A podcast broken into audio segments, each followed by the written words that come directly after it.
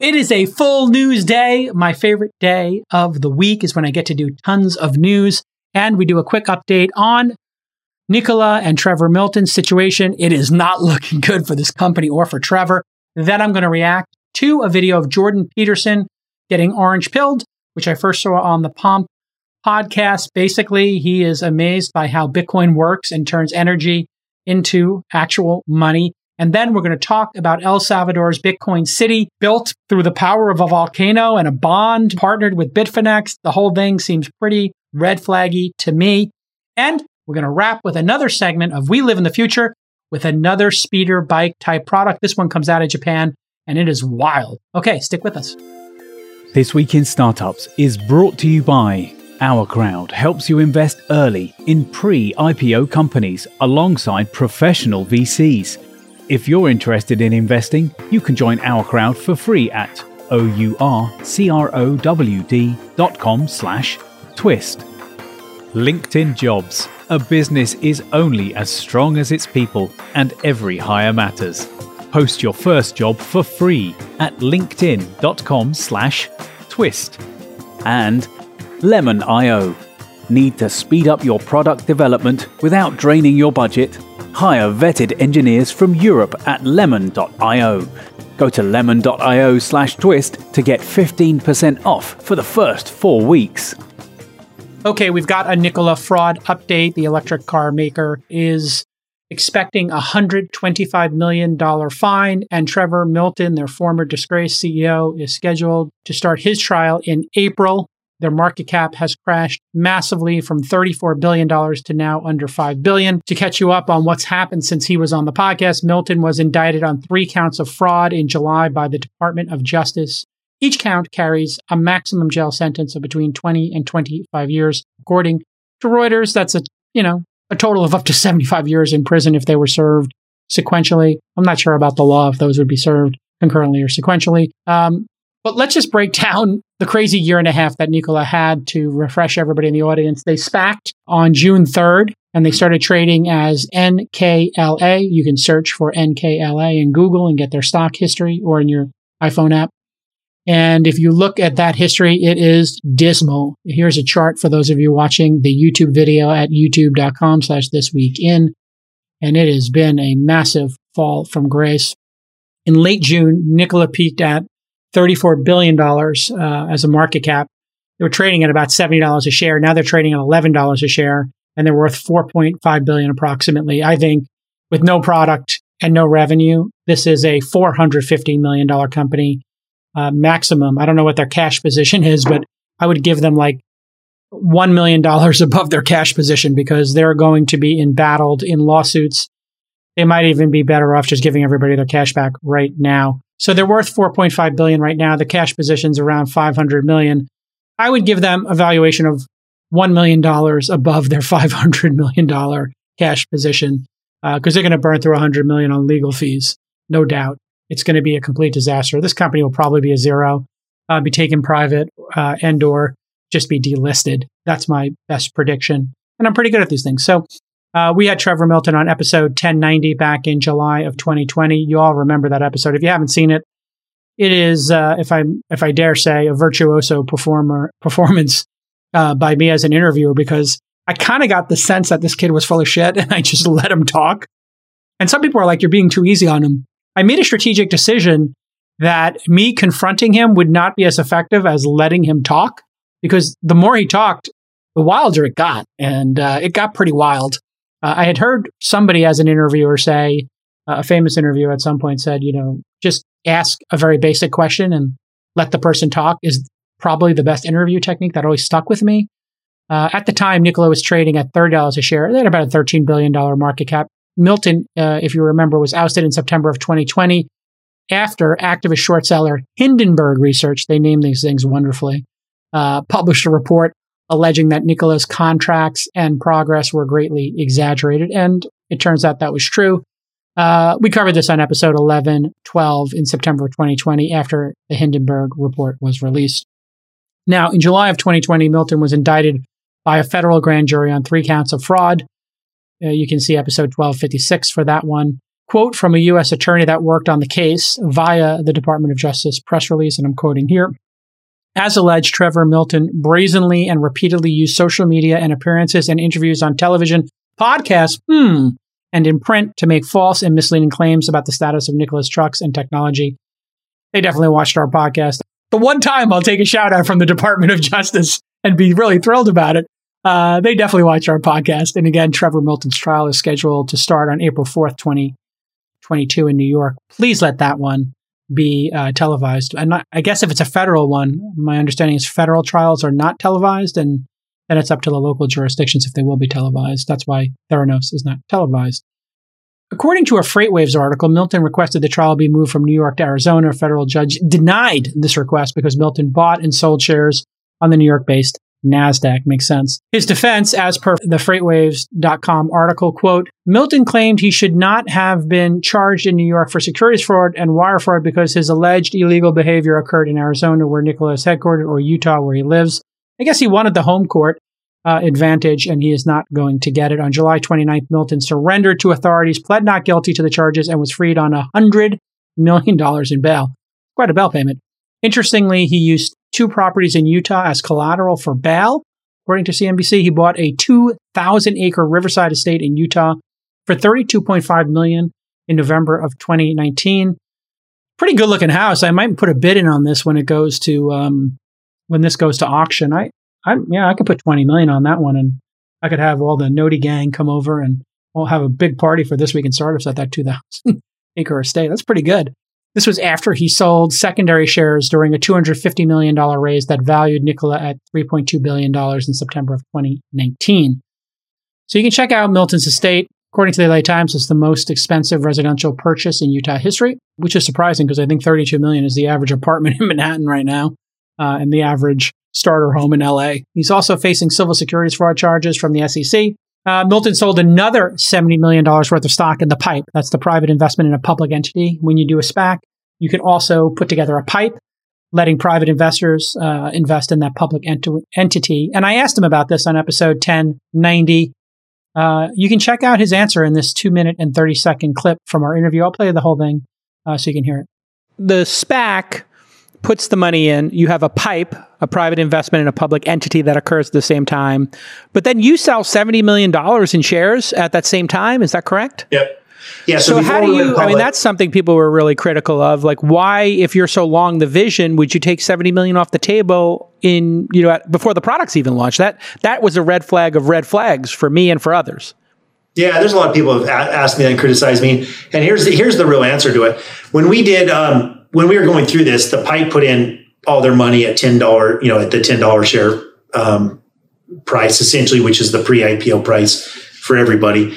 Um, the SPAC put in the, the thing at ten dollars as well, and the and the the the pipe, these big funds like Fidelity, um, PSAM, you know, all these different groups that were in that are in here, um, BlackRock, all these other groups. They came in. They said, "Look, you got too much control, way too much. Um, you own the board, you own. What was CEO, your ownership at that point, percentage wise, ballpark? Well, I gave up a lot. So I had 70% of the company and I gave about 30 to my employees. Um, I wanted them to all become rich. And so I gave, I wanted them all become, you know, I don't want all the money myself. I want to share it with, I want to share it with people that are, that so you created a 30% employee stock option pool and, and um, well, I gave away probably about 15% directly and then the other 15% through the option. So it was almost, it was over 30% of my stock was diluted. It was dilu- taken off 30% of the top to, to those guys.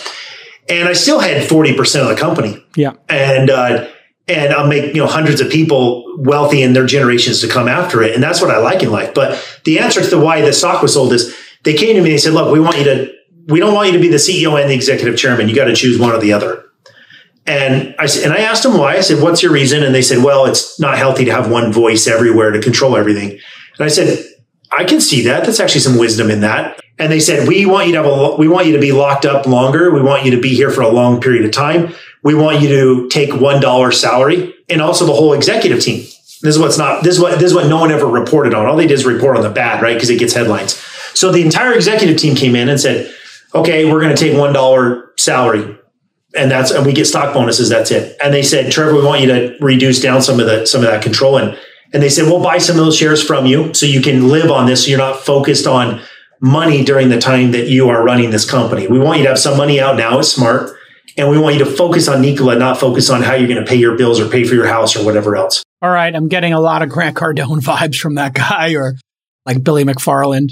There's great polls from my Noti chat room now telling me uh, who that guy, who does that guy remind you of when he talks? My God, it seems like he is, uh, yeah, he, he just seems like he is working you in the interview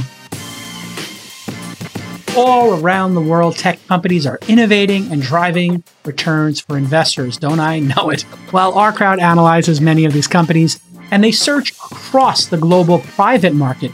Then they select the ones with the greatest growth potential. And finally, they bring them to us, me and you. From personalized medicine to cybersecurity to robotics and quantum computing and much more, whether it's in a state of the art lab, a startup garage, or anywhere in between, our crowd identifies innovators so you can invest when growth potential is greatest, which is early. Our crowd accredited investors have already invested over $1 billion in growing tech companies, and many of their members have benefited from 46 IPOs or exits. Now you can truly diversify your portfolio by investing early in innovative private market companies at our crowd. Join the fastest growing venture capital investment community at ourcrowd.com slash twist. That's ourcrowd, O-U-R-C-R-O-W-D dot com slash twist to sign up for free today. All right, remember Jason's rule. If a company is ever uh, valued at over a billion dollars before they have a product in market, it's likely a fraud. And I use the word likely there because it's not always. Theranos, Magic Leap, we don't know about Magic Leap, we'll see. Nikola, uh, just so many companies, uh, when they get valued, it's either a fraud or it's going to be a failure. What was the famous video site that raised $2 billion and was worth a bunch of money? Quibi. Let's just pause for a second. If uh, Nikola does get a $125 million civil penalty and they're burning a bunch of money and they have $586 million in cash as of September 30th, they're going to run out of money right quick. Quote from their new CEO, Mark Russell We're looking forward to bringing this chapter to a close with this potential settlement and to focusing with renewed determination on building the future. Good luck with that. I think they're going to run out of money. Uh, that's the most likely scenario. And who would pour money into this train wreck? The stock is going to crash, is my best guess, from $11 to $1 in the next year. I, I don't think you'll be able to short it because who on earth would take the other side of that trade? But maybe you could. I don't like to short things in a crazy market like this. They did manage to extend their runway by pulling together two common stock equity line purchase agreements. These agreements total 600 million and let Nikola sell equity to Tumim Stone Capital. I've never heard of them. They've already used 47 million from that one. If they sell those shares and dilute the current equity holders, Nikola management forecast closing the year with $831 million cash. Penalty would be paid out over time, I guess. Maybe not all up front, but they're not going to be making revenue anytime soon. So I, I get the sense that this company is toast. They started trial production of battery electric vehicle trucks, BEV, in the second quarter of 2021 at their partner Iveco in Germany. They've completed eight Tre BEV Gamma trucks. What a terrible name.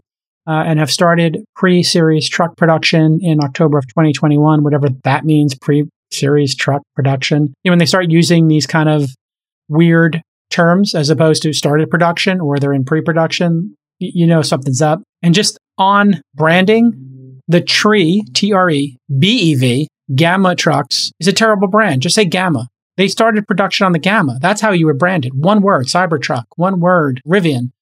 Don't give things four names. Ugh. They do expect their trial of fuel cell trucks by the end of 2021. Uh, those are the ones that would do hydrogen refueling. I don't think they're going to get any of this done, I'll be honest. Uh, I think this is going to be a wash. And just as a note, when you read about these orders, I would put zero value on any of these orders unless they've been paid in full or 50% because they can be canceled. So you know, if people say they have a hundred thousand orders from Amazon, like, uh, you know, one EV company is saying, you know, I, I don't think that that matters. I would say if they paid for a thousand or 25% of them, then you could just take the total number, 25% deposit, divide by a thousand, they have 250 orders. That's how I would think about it. So, so even, even with Tesla, if they have a million orders, pre-orders for Cybertruck of $500 each. Okay, they have 500 million in cash pre-orders. You know, that's incredible, of course, and a million's incredible, but they could be canceled. Um, and I, I would think in Tesla's case, 10% do get canceled because they have such amazing products. But in this crazy stuff where people have never produced a car, my lord, stop putting companies that haven't produced their product at sky high valuations. It's a recipe for disaster. For those of you watching on YouTube, here is a, a progress picture from October 30th. Uh, they have 50,000 square feet left to build. Not too inspiring when you put it against like the Gigafactory or a Tesla factory, which I think this would be the reception area at a Gigafactory. I think this would be like the snack room at one of those giant Tesla factories. What a disaster. Uh, so great to have him on the podcast. It's such a great historic document for us. I, I don't think they're going to get anything done. Uh, how do you avoid founders like this? Well, it's very simple. You follow the rules of Silicon Valley. We have a milestone based investing program here in Silicon Valley in the tech industry for a reason. You work for a year or two, you get some funding. You work for another 18 months, you get some funding. You don't say to a person, hey, you have an idea, we're going to take you public and give you a billion dollars in cash or $17 billion in cash, whatever it is for a company that has yet to produce the goods. Let's stick to what's worked up until this point in time, which is milestone based funding.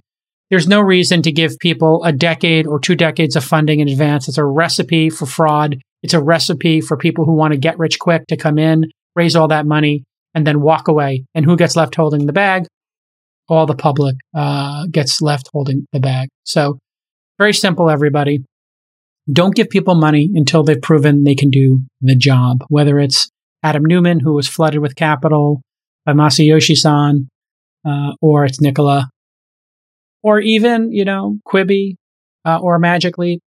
People should get some product to market before they get these sky high valuations, is my best advice. Okay, while I was uh, talking about the Nikola situation live, one of our Noti Gang members, those are super fans of This Week in Startups who have notifications turned on on YouTube. What that means is when I go live, which is kind of random, but usually in the mornings, Pacific Coast time, they get a notification on their phone. They click it, they get to just listen to me riff about the news, and they actually get to watch me record the podcast. And we're doing that increasingly with the guests as well. So the guests can take live questions anywhere from 75 to 500 people show up concurrently at a time. Probably cumulatively, it might be over 500. Uh, but they're like the real true, you know, one percenters of the show.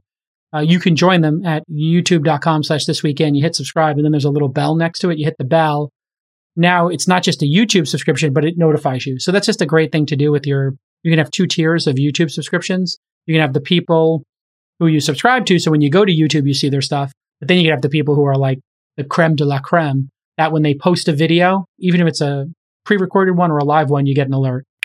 Anyway, he asks that, uh, what do I do here, J Cal? you know, I own the stock. I said, well, what price do you own it at? And we can pull up his question here. He says his average price for Nikola is $13.78, and Nikola is trading at $11. So he's going to lose $2 per share here, uh, which isn't actually that bad. Uh, I would sell it all immediately. What people do is when a stock doubles or triples, they uh, will sell the stock to lock in the win. This is almost uh, always a mistake to lock in the win uh, and not let some of it ride because you want to ride your winners, as we've always said. Google, Facebook. There were people who sold their Facebook $15, $20, 25 dollars. Famously, Chamath sold a bunch of his. If I was talking to my brother, if I was giving advice to my mom, again, this is not general advice, but this is the advice I give to a family member. That's like a quasi disclaimer. Uh, you got to make your own decisions and be smart in life. But I would say if something is going down, you've lost face in the company, the, the news is all bad, you hate the stock, get out of it, sell it, move on then take that money because all money has value and then figure out a plan to have that money grow. What people do is they ride it all the way down to zero. I think Nikola is going to be a zero, maybe a dollar stock in a year. I think it's a disaster. Uh, they're going to be embroiled in all kinds of lawsuits and shenanigans, is my best guess. Notice how I, I phrase these things? Like I, I add that that's my guess, that's my prediction. That's so you understand that I, I, I can't be sure here but that's my best guess. Now, what do I think is going to do really well? Well, you can easily take that money and put it into Google, Disney, Facebook, Microsoft, Google, you know, those big names that we know 10 years from now, the companies, in all likelihood, Netflix, going to be around, be valuable, have some giant consumer base. So your money should go up greater than the inflation. Who knows, you know, long term. But I like to think in tenure. Then you could come down and you could look at the emerging companies that are like Google was 10 years ago or Amazon was 10 years ago. Who would I put in that bucket? Well, if you were to look in that, you know, kind of 100 billion, let's call it 20 billion to 100 billion range, I would have put Slack in there. They're not, they got sold. Uh, I would put Airbnb in there. I put Uber in there. DoorDash is pretty overvalued. Uh, you could put Lyft in there as a takeout candidate, but I don't like buying this number two. So I would say Airbnb, Uber, Coinbase, uh, Robinhood. Now I'm in two of those four names, but that's what I do for a living. I might took a take a battered uh, Peloton because I do think that that's an incredible company with a great strong base of users. Uh, Roblox is in there. My wife owns a little bit of Roblox that she bought because she likes it. She doubled her money, I think. She bought it at the IPO. Those companies are like strong companies with strong user bases and strong revenue. So, but they're not as big as Google's yet, right? They, they don't have billion, trillion dollar market caps yet. They have those 50 to 100 billion. So then you're looking for that let's call it 5, 10, 20x. Uh, maybe see if one of those becomes the next trillion dollar company. I put Stripe in there too, probably. I would put Square in there as well.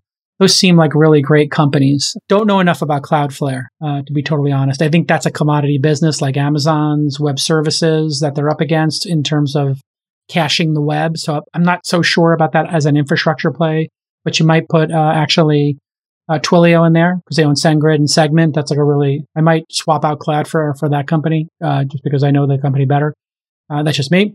So anyway, that's, that's my advice to my family member if they were in the situation you're in. You have to do what's best for you.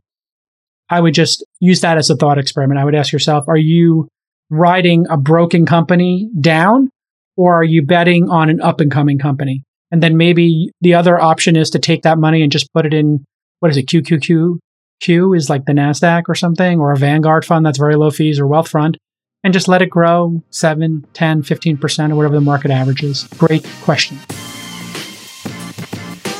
Before we get into the ad, I want you to go to linkedin.com slash twist and post your first job for free. Just do that right now. First job posting free. LinkedIn.com slash twist. Okay, now on to the ad read. Today, many small business owners are busier than ever. Time spent searching for and interviewing the wrong candidates takes away from growing your business. That's why LinkedIn Jobs has made it easier to get the candidates worth interviewing, and you're going to get those candidates faster. And your first job posting is free. In just minutes, you can post a job on LinkedIn and reach the world's largest professional network, which is now over 770 million people. Wow, they're going to hit a billion soon. You can use screening questions to get your role in front of only the most qualified people. Then you can quickly filter and prioritize who you'd like to interview and hire. We love LinkedIn jobs at launch, and in 2021, we hired a third producer, a curriculum designer, and a couple more researchers. And we're still hiring, and LinkedIn jobs gets it done for us. I love the product. So, LinkedIn jobs helps find you the right candidates worth interviewing faster. Every week, nearly 40 million job seekers visit LinkedIn, and you can post your job for free at linkedin.com slash twist. That's linkedin.com slash twist to post your first job for free. Terms and conditions, of course, apply because they're giving you something for free. Next up in the news, a really interesting uh, clip I saw. I actually saw it on Pomp's podcast or his live stream. Canadian professor and YouTuber Jordan Peterson has been orange pilled. Uh, and it's kind of an interesting moment.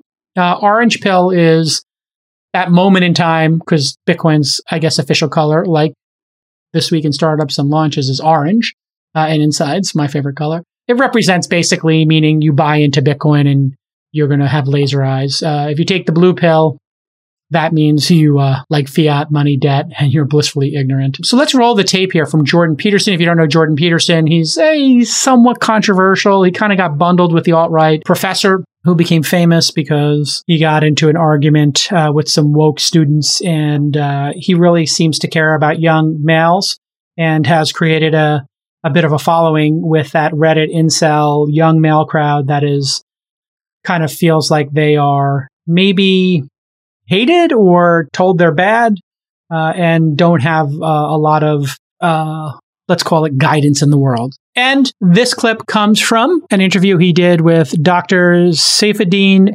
Ammous. Uh, Saifedean, I hope I'm pronouncing your name correct. Saifedean is the author of the Bitcoin Standard, the Decentralized Alternative to Central Banking, which was published in 2018. He's also a professor at Columbia University. Yeah, to get electricity from the north of Ontario to Toronto re- needs a lot of wires, or you need to, you know, if it was gas, you need to put it on tankers or on trains or in pipelines. All of that stuff is pretty expensive. But with Bitcoin, you just need an internet connection. You take the Bitcoin miners to where that energy is, and then you can monetize that energy and turn it into Bitcoin. It's magic. So, so, so what's the what's the net effect of that on the price of electricity worldwide. Is that deflationary with regards to le- electricity cost? I think so. I think this is this is a point that I make in the fiat stand, which is that you know we've had fiat subsidize all these dysfunctional forms of energy over the last 50 years that have led to the grid becoming unreliable, and we have Bitcoin, like the vigilante savior that it is, coming in and providing a global subsidy for anybody who can make electricity at a cheap rate to monetize that. That's absolutely mind boggling. It'll take me like five years to think that through. It's so, and it seems to completely contradict the idea that Bitcoin is a waste of the world's resources. It's a complete opposite if that, if this monetization idea is actually true. All right. So what you're having happen there is this epiphany uh, with Jordan Peterson, which of course Bitcoin people are going to just, you know, going to be like, yes, you understand it. What they're saying there is, it starts with um, this realization that, well, why would you set up $350,000 in mining rigs to mine Bitcoin to get $350,000 if you just go on Coinbase and buy it? You, you would have had to wait for the servers to come, set them up. So all things being equal, if you could buy $350,000 worth of servers and then turn it into $350,000 worth of Bitcoin eventually, let's assume you don't get the servers back after that. In, in this thought experiment, why wouldn't you just buy it?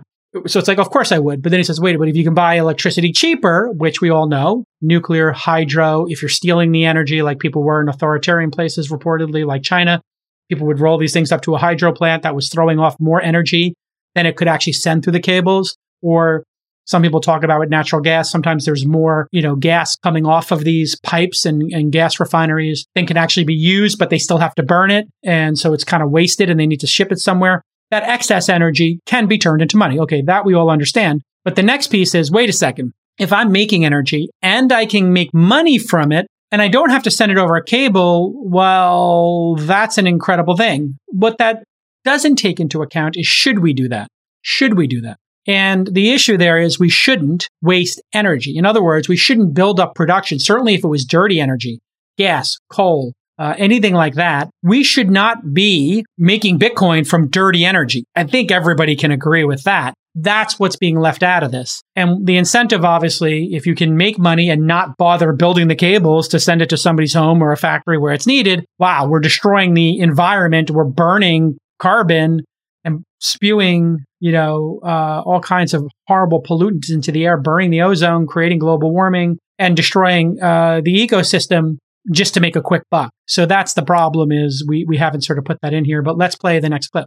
Why wouldn't they just buy Bitcoin? It seems to be to be a lot simpler than mining it. That if it costs three hundred and fifty thousand dollars to make three hundred and fifty thousand dollars, why bother with the mining? The short answer is if you have a way of securing electricity at less than five cents per kilowatt hour, then you should get into Bitcoin mining business, which is you know lower than most rates everywhere in the world. So if you have a source of energy that is isolated from the grid, or if you have a cheap way of securing energy, then mining Bitcoin is great. So does that mean that Bitcoin is a very good way of moving resources from places that can produce electricity very cheaply to other places where electricity is more expensive. It makes the cheap electricity much more valuable. Absolutely. It's uh, it, this is weird. That's a weird thing. It's it's very weird, and I think it's going to have a very profound impact on the global energy market because for the first time in history, we have mm. a way to sell energy that is location independent. A lot of places in the world have a lot of energy, but it's very expensive to get that to the population center. So the north of Canada has an. So you don't need wires.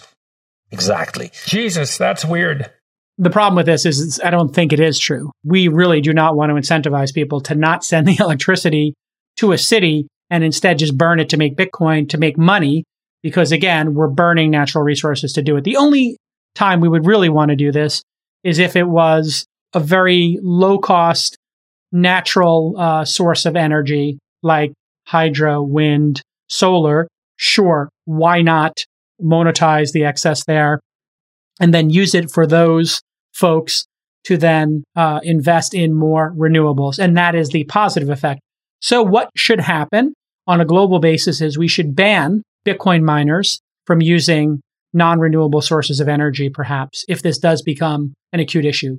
There's no way to know uh, exactly what's the total footprint of the energy usage right now. I know some people have tried to make estimates about that. We really should think about either Bitcoin has to figure out a way to reorganize uh, itself. In other words, do an update to use less energy. I think they've tried to do that uh, over time, and maybe they have. Somebody can fact check me on that. Producers at thisweekinstartups.com. If we ever get something wrong, we'll correct ourselves.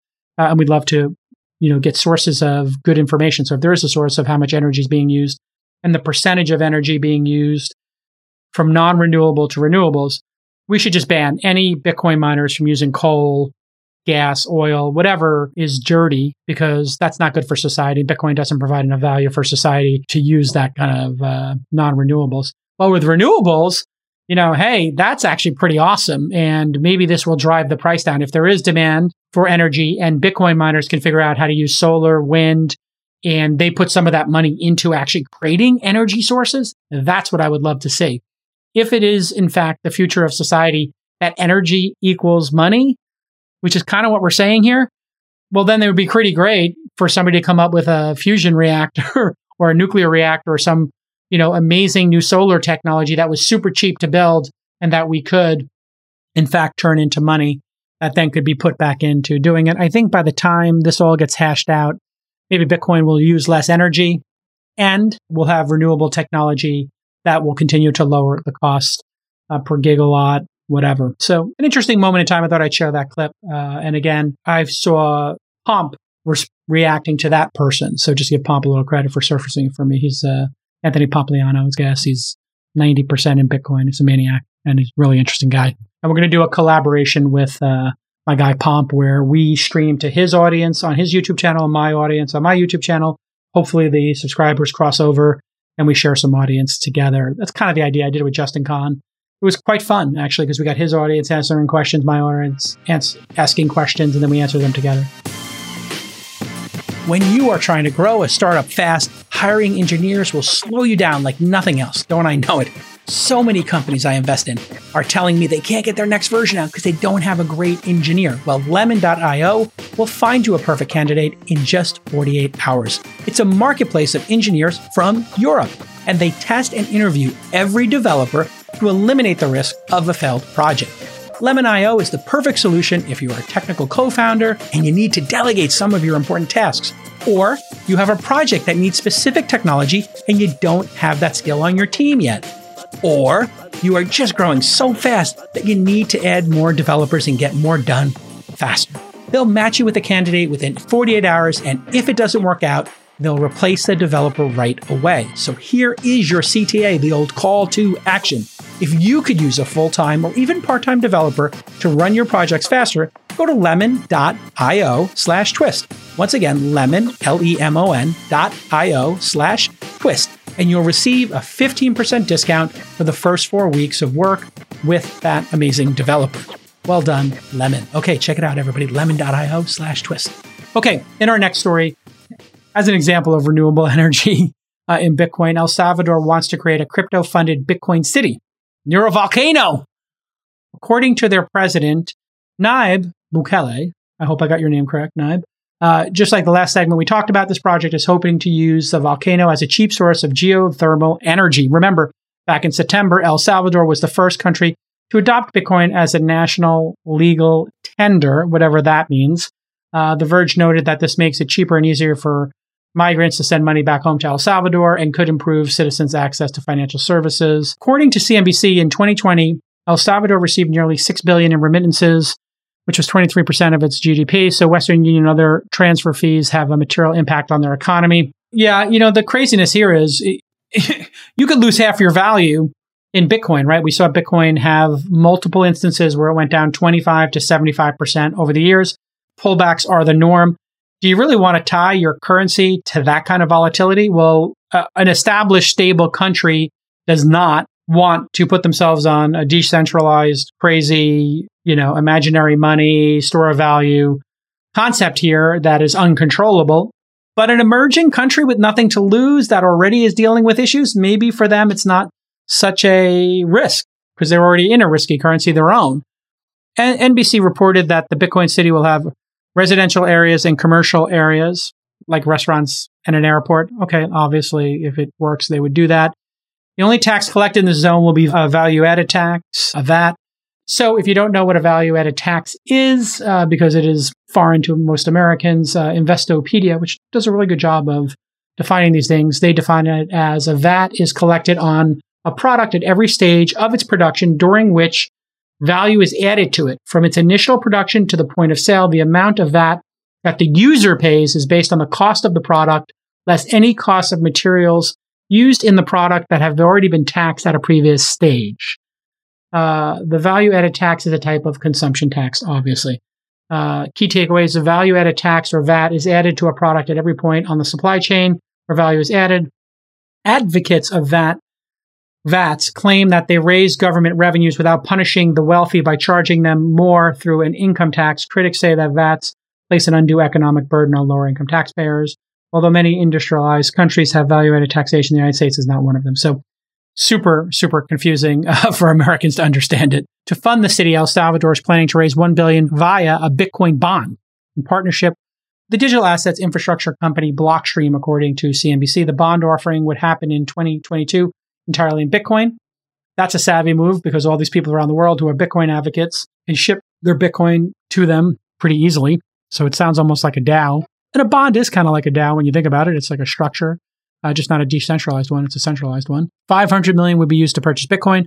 500 million will go to harnessing the energy from the volcano and mining. That's a kind of interesting split. I wonder how they came up with that. That when you see an interesting number split like that, that's indicative of maybe a money grab and people haven't actually thought this through. Like, is it exactly 500 million to get the energy from the volcano mining? Like, is it 276,000, 276 million?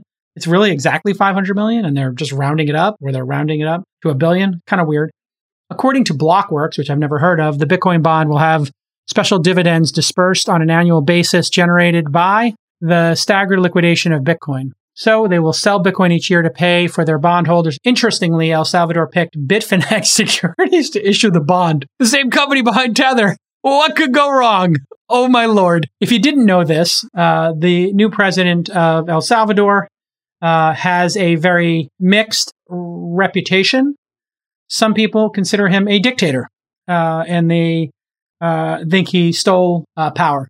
This is probably not the person that you want to, uh, and he actually refers to himself as the world's coolest dictator, but this is probably not the person that any project, technology, or otherwise would want to tie themselves to, except for maybe Bitcoin.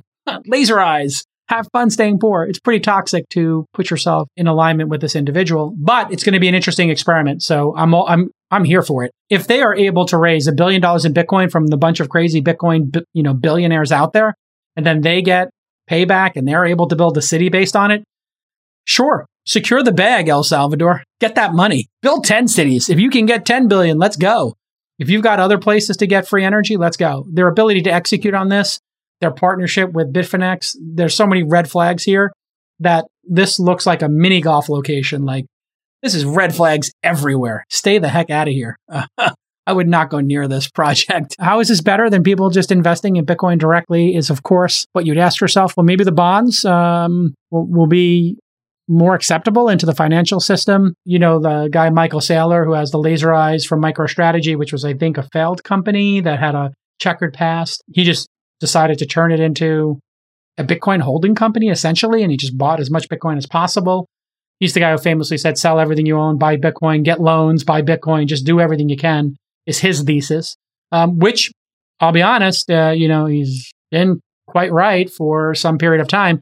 Uh, when the market pulls back, of course, he looks like a moron. And then when the Bitcoin doubles, he looks like a genius. And that is the nature of you know this new imaginary monetary system that is highly speculative and um, i think fairly obvious to everybody a bubble. Some people think it's not a bubble but they're usually the ones who have a vested interest in getting the next person to buy bitcoin. And that way bitcoin has a very mlm nature to it. Pretty obvious. Once you own bitcoin you really want to tell people buy it buy it buy it. Listen i own seven figures worth of bitcoin bought at 100 to 200 dollars a coin. And but i'm not sitting here telling you to buy it because I don't know where it's going to go. I think it could go back down to 30 as easily as it could go up to 300. I will say, in Bitcoin's defense, my number one issue with Bitcoin was like, the manipulation of it and the fact that it could be hacked at some point. It's becoming, I, I believe, less manipulated as more people hold it and don't sell it because there's less opportunity to manipulate it because there's a fixed amount of circulation. And these big players seem to be buying it and not selling it. So then how do you manipulate it if there's just big holders, right? It'll be kind of hard to manipulate it. And then two, shockingly, with all this money at stake, nobody has figured out a way to hack the Bitcoin network. You can hack people's wallets. Obviously, you put a gun to somebody's head and ask them to put your ATM code in as well.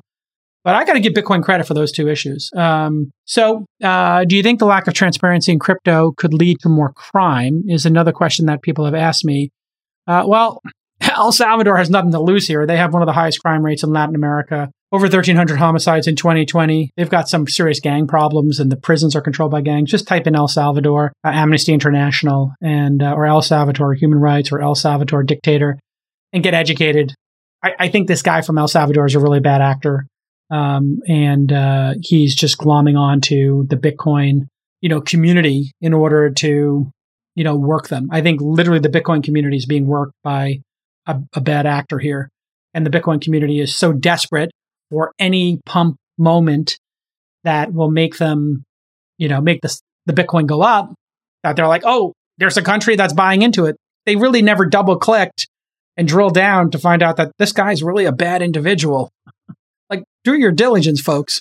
As of this morning, Bitcoin's at 57K. Uh, it's far off its new all time high, which it hit on November 10th, 12 days ago, of 68K. So people are dumping it again.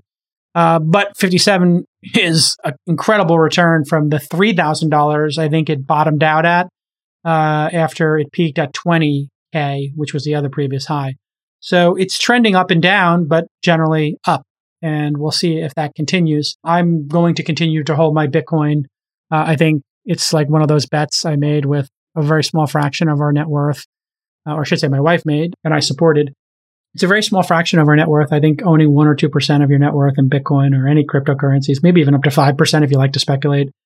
Nothing wrong with that. If you've done your homework and you actually understand these projects and you want to go up 20, 30, 40, 50%, uh, and it was your full time job, like I could see people doing that. Uh, I could understand people doing that. It's not for me, but I can tell you, like, my net worth is over 50% in tech startups. Yeah. And uh, it's because it's my job, right? You'd be surprised if it wasn't, right?